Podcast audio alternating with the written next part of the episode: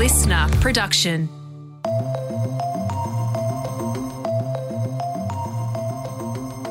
Hello and welcome to the briefing. Katrina Blowers here with you. And can you remember those heady days of the pandemic when we used to tune into our premiers every press conference for all the latest information on case numbers, vaccines, and border closures? What what memories? Uh, well, look, this week the last pandemic premier of them all, Queensland's Anastasia Palaszczuk, stepped down, signalling the end of an era. It probably, in a political and human sense, it, it exhausted people that's why you've seen a lot of um, premiers deciding to check out.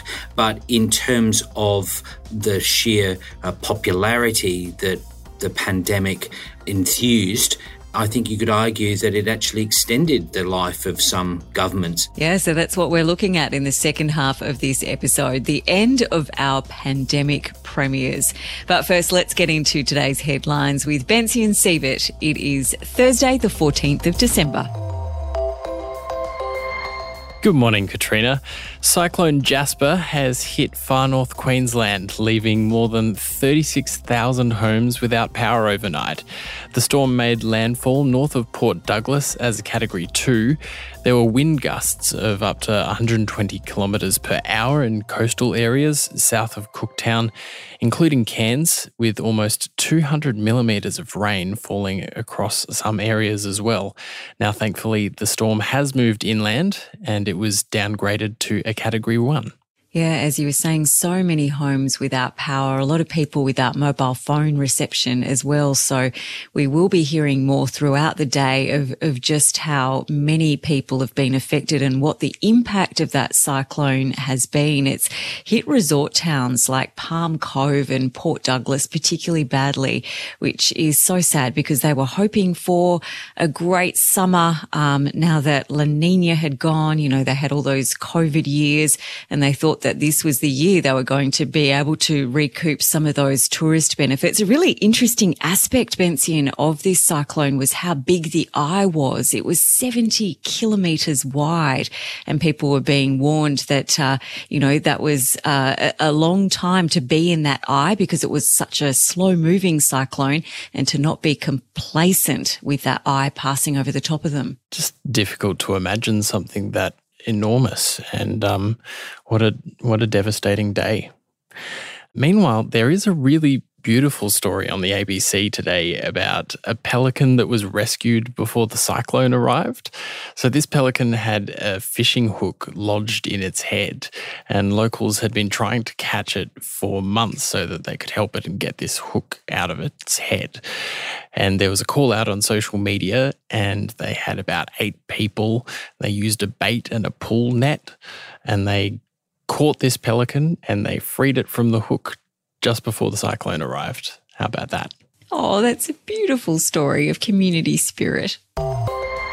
Well, nearly 200 countries at the UN Climate Summit have agreed to transition away from fossil fuels for the first time. And those are the words that they used transition away from coal, oil, and gas rather than what was earlier called for in the week, which was phase out fossil fuels, despite the urging from 130 countries, scientists and civil society groups to use that stronger language. This agreement comes after almost two weeks of COP28, where nations were focusing on tackling climate change after months of record breaking extreme weather around the world. So Bension, oil, gas and coal currently account for about 80% of global energy. But this is the first time time in three decades that the COP Climate Summit has actually had an agreement like this. So it is progress, but you know, Pacific nations like the Marshall Islands earlier in the week said that they weren't on board using language like this. They, they even said that it would lead to them heading towards their watery graves. But look, there was a consensus of 198 countries out of 200. So it is consensus. It is a step forward. Yeah, it is a step forward. I think it just strikes me that, you know, when I was a teenager, they were saying we've got five, maybe 10 years to do something really radical about climate change, or we're going to be in a really awful position. And the science has been pretty clear on this for a very long time. And now in the year 2023, we're finally saying we should transition away from fossil fuels. I mean, yeah, yeah, we should. I just feel like, wow, we could have been here a long time ago. And over in the US, Tesla is recalling more than 2 million vehicles following an investigation into a flawed autopilot system that is supposed to ensure drivers are paying attention when using the setting. US safety regulators posted documents yesterday saying Tesla will send out a software update to fix the problems. Now, this recall comes after a two year investigation. Uh, there's been multiple crashes, some of them fatal that occurred while the setting was being used. Um, so autopilot can steer, it can accelerate and brake automatically in its lane. But Tesla has always said, look, guys, you shouldn't be letting the car do all the work, um, even though it's called autopilot. And maybe that's the point, Bension. Maybe they should rename it if it's not true autopilot because they've even busted people like being drunk in the back seat and turning this so-called autopilot on and yeah, getting into all kinds of trouble.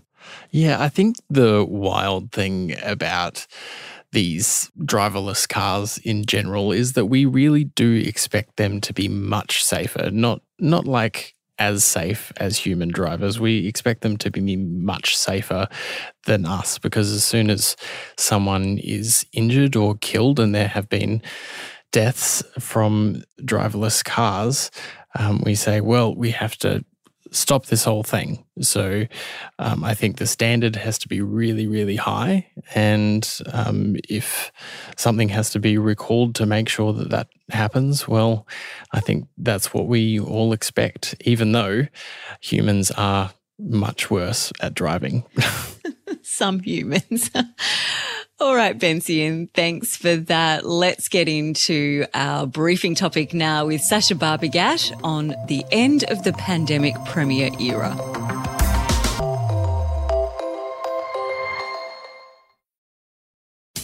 Good morning, everybody. Good morning, everybody. Based on the health advice, please note I just want to stress 24, 65, 262 are infectious in the community. Do you want to pick me up? Go to the pub and then grab a kebab with me, Mark McGowan. Beers, rapidly, rapidly, get on the beers. That's your civic duty. Beers, get on the, get on the, get on the beers. Dan Andrews, Gladys Berejiklian, Anastasia Palaszczuk, Mark McGowan, Stephen Marshall, Peter Gutwein. Remember when Australia's premiers were getting the same attention as rock stars? We were talking about them every day. There were TikTok dances and memes. We waited for their daily press conferences with bated breath. Australia's COVID years revolutionised our relationship with politics, especially our state leaders. So now they've all moved on, what will their legacy be? Well, I'm here with veteran political journalist Andrew Probyn. Andrew, it feels a bit like the end of an era. Do you think COVID shortened the longevity of the premiers? We've just seen Anastasia Palaszczuk resign. You know, could she have lasted longer had it not been for COVID? Look, I think that it, it, probably, in a political and human sense, it, it, exhausted people. That's why you've seen a lot of um, premiers deciding to check out. But in terms of the sheer uh, popularity that the pandemic enthused, I think you could argue that it actually extended the life of some governments. I mean, if you look at uh, Anastasia Palaszczuk, for example, she had her election in the middle of COVID back in October 2020. She won that um, in a thumping way. Uh, what was her pitch? It was about keeping Queenslanders safe. And at that time, as people, listeners in Queensland might remember, there were just four active cases of COVID. She was being marked up big time. Her government was being marked up big time in the handling of COVID. And in 2020, this was before the vaccines were available. So there was a lot of premium placed on simply closing down.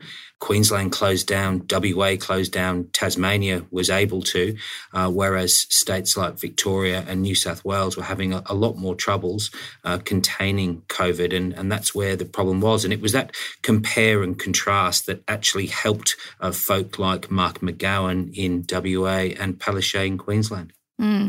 The premiers in their respective states, and indeed across the country in a lot of senses, became household names during the peak of the pandemic years. Have we ever seen anything like that before in Australia? I, we have simply not seen anything like that. I mean, we had uh, prime time TV devoted to what would, in any other circumstance, be pretty damn boring press conferences. But these were press conferences that affected everyone. It had affected how you worked, how you went to school, how you were educated, whether you could go shopping, whether you could go out, whether you could be uh, entertained uh, or, or entertain. So it affected every element of our life. And suddenly we were all listening to the premiers and the prime minister and the uh, even the chief ministers as to what their new news would bring in terms of change to all of us. Uh, look, I mean, it wasn't just premiers and chief ministers and prime ministers who became the centre of our focus. It was also obscure organisations like ATAGI, which, uh, may I remind you, was the Australian Technical Advisory Group on Immunisation. That was a group that was in charge of whether uh, vaccines could and should be given to various groups and the safety of them. So ATAGI was this big group, and so were the chief medical officers. And while we're on Queensland, uh, Jeanette Young, she was the chief medical officer in Queensland. Guess what she is now? She's the governor of Queensland. That says it all, doesn't it? Yeah, absolutely. And look, you mentioned the PM briefly there. Talk to us a bit more about how COVID kind of changed or revolutionized the way that the premiers and the PM kind of got together and discussed things, and then how that information was communicated to us. Well, it was a bit of a moving feast. I mean, there were some days I remember back in 2020 when there could be two press conferences and then um, other press conferences that were aligned or related to the health advice that we had. Because, of course, a pandemic has many elements to it. Of course, there's the health aspect, but then there's the economic aspect. And those two things were running in parallel. With the Prime Minister, he was tackling, and, and the government of the day, the, this is the Australian government, uh, they were dealing with a lot of information that, that could change uh, by the hour. And uh, he was also facing premiers who had their own political pressure points. And what we saw uh, back in March uh, 2020, that was a very big month in the life of COVID and life of politics in Australia. Uh, what happened in uh, March 2020 was we had premiers effectively ganging up against the the federal government and the prime minister, despite the fact that the premiers might be of different political stripes. Uh, I'm thinking here of Gladys Berejiklian and Dan Andrews, the Victorian premier. Uh, they effectively forced the prime minister's hand in in closing down certain aspects of Australian life, and there was this competition uh, when it came to health advice. I do remember uh, we had Brendan Murphy saying that um, COVID was not really a, threat to children, which, look, turns out to be the, the, case. But there was great anxiety that children could be the COVID carriers and could spread it uh, unless they were kept at home. So it was a frightening time. I think many of us may have forgotten how frightening that whole period was. I was right at the um, in the middle of it here, of course, in, in Parliament House. And it was both exciting but anxiety inducing because you were reporting on things that were pretty pretty scary and were going to be life changing. Yeah, absolutely. And we talked a little bit about the press conferences and how they became daily fixtures in most people's lives. I was in Victoria at the time, so we were heavily affected by restrictions and lockdowns. Uh, and it was scary, and there was a lot of things that were riding on the outcome of these daily press conferences. However, as we came to see, a lot of memeable moments came out of these press conferences, and you were actually caught up in the centre of one. Andrew, Andrew, I'm sorry, you've had several questions. Andrew, I'm sorry, Andrew, I know, but you don't run the press conference, okay? So I'm going to go to other questions of members of the of the, of the group. Catherine hasn't had a question. I'm happy to return to you, but let's just keep it civil. Andrew, that was one of those things that came out during the pandemic and I saw other ones. Now, that was you. That was Scott Morrison admonishing you at a press conference.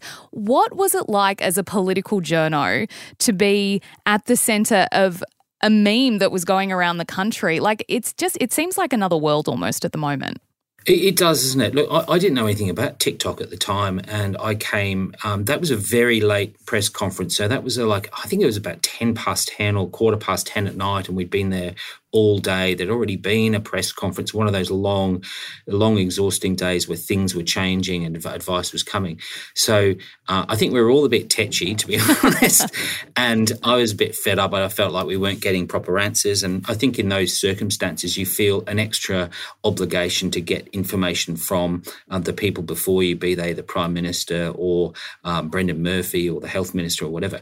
Uh, anyway, so that, that thing happened. I, I went home. I must have got to, to bed bed, you know, after you know eleven thirty or something. And in the morning, my um, one of my sons came through and he said, "Dad, Dad." Uh, you're on TikTok, and uh, and my first question was, "What is TikTok?" and uh, sure enough, uh, th- there I was. Someone had um, a, a, woman in uh, WA had turned it into a TikTok event, and then it just it just became extraordinary. I mean, there was a burger joint in Melbourne that that named a, a burger after me. I was on mugs and t-shirts and stuff, and here I am, a relatively boring political editor for the ABC. so look, it was it was pretty pretty amazing. But I think that what it showed also is that people really were engaged.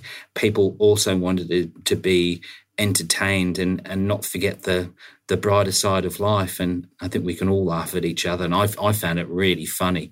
I'm sure Scott Morrison did eventually find it funny. Yeah maybe now. You made the point there and I was going to bring it up was that news and consuming news and the information that was being put out by the politicians was at times all that we could do in certain states. It was part of your routine to sit and wait for the daily news conference or to turn on the 6 p.m. bulletin and find out what the restrictions were going to be. Uh, and I find that really interesting as well that it didn't only make celebrities out of the state premiers. It also made celebrities out of our journalists as well that were working at the time. Look, um, moving forward, an inquiry is looking into the federal response to COVID at the moment. It's going to wrap up in September next year, but it's not going to analyse what the states did when it came to border closures and lockdowns. Is that something you think should have been included in that? I think this absolutely should have been included because this is a critical part of the whole COVID response. As we saw at the time, states did things differently. We all know that because we were all watching other states and territories press conferences. That so they had different responses. Down in Victoria, it was a very harsh lockdown for which there was some division. Dan Andrews, with the advice of Brett Sutton, they decided to pursue some pretty extraordinary procedures. I was living in the ACT, it was much more relaxed here. Uh, mind you, COVID probably wasn't as, as bad as it was in Victoria at the time it would have been best had there been a very strong analysis of all of the state responses because this was not a federal response. This was a national response, a, a national response that not only had different um, political leaders making different decisions, but those political leaders accepting as they would different medical advice. I mean, go to Queensland, for example. Uh, in Queensland, we had uh, Jeanette Young, who's now governor of, of Queensland, as the chief medical officer, saying that she didn't want young people to have the AstraZeneca vaccine. Do we remember that?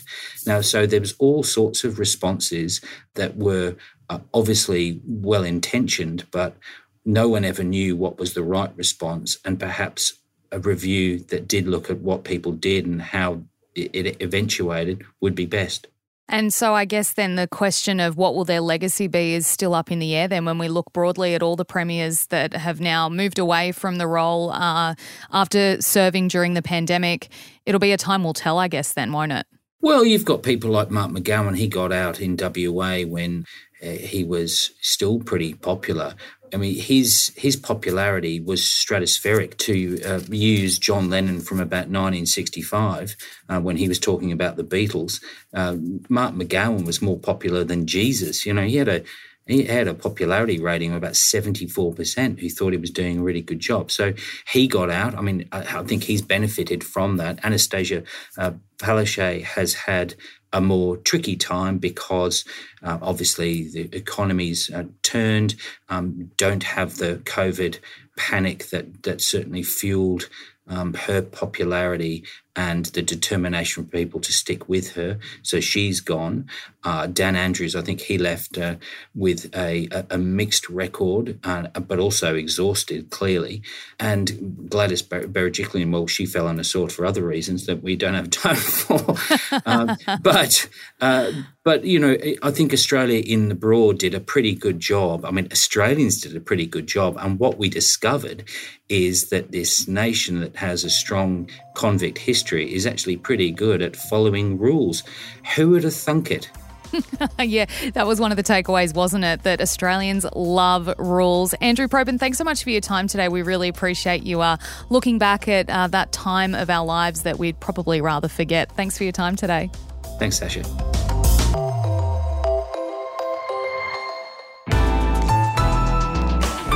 LiSTNR.